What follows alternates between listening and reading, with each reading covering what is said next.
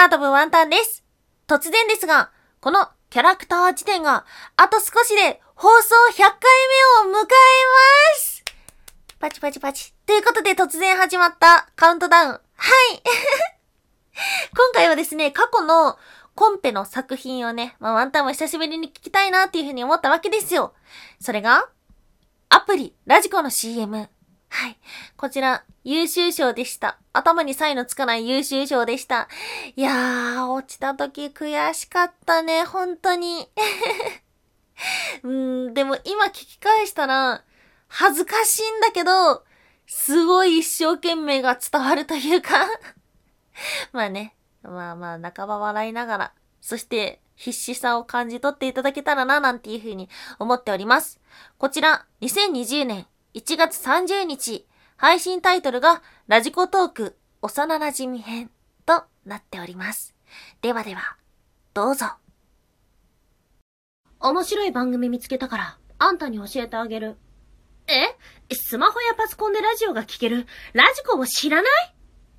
何よ、知りたいの？ラジコはラジオを聴くだけでなく、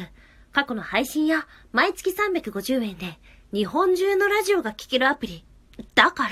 私が教えた番組、一週間、いや、二日以内には聞きなさい。だって、早くあんたとラジオの話がしたいから。って、私は一回しか言わないの。ほら、ラジコで検索。はい、ということで、いかがでしたでしょうか？もうね、何回も撮り直したし、台本何回も作ったし、あと、アプリラジコの シーエム コンペっていうのはね、実は何個だったかな?ななこぐらい出していて。で、今流した、その、優秀賞になったラジコトーク幼馴染編っていうのは、それだけいっこ最後に出したものだったんですね。で、なんでかって言ったら、もう何個も作ったけど、やっぱりもっとうまくできるんじゃないかなとか、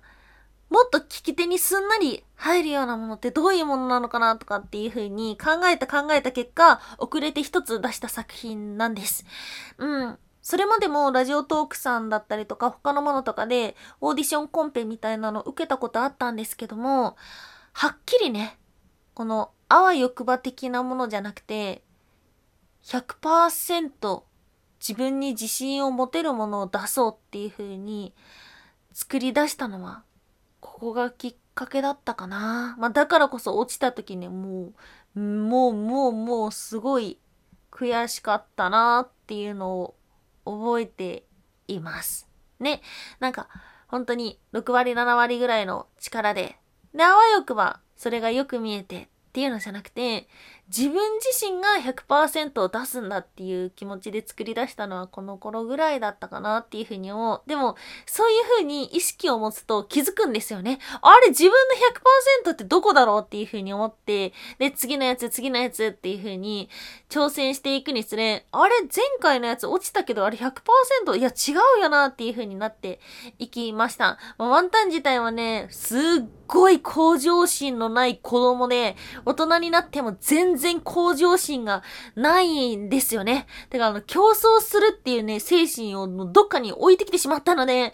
誰かに対しての自分っていうことをねあんまり考えないタイプなんですけども、自分の中でより自分を超えていくものっていうのをね作っていきたいなっていうふうに思った、そんな大きなきっかけを作ってくれたコンペでしたね。ちょっと恥ずかしいけどね、声がなんか違うから面白い番組見つけたからってなんやねんっていう風にまあ自分でも突っ込みながらですね思っております。はい、ということで今日ろくがつついたちにじゅういちじからまたラジオトークさんの方で始まりましたグノシーさんで番組を放送しようという企画にワンタンも参加します。ろくがつついたちにじゅういちじ夜のくじからラジオトークでライブをいたします。そこでごせんスコア目指していきたいなと思っております。うん。その放送する中で、もちろんね、スコア欲しいとかさ、なんかみんな来てほしいとかっていう風に思うんですけども、自分が配信していく上で、こう根底にあるものっていうのが、キャラクターって面白いよっていうことをね、伝えていきたいっていう風に考えているものもあるので、今回はキャラクターのお話もしつつ、そして面白い空間にしていきつつ、そして応援してもらえるような人に思ってもらえたら嬉しいなって。なんかすごい自信がないみたいな言い方になっちゃった。はい。そしてそして、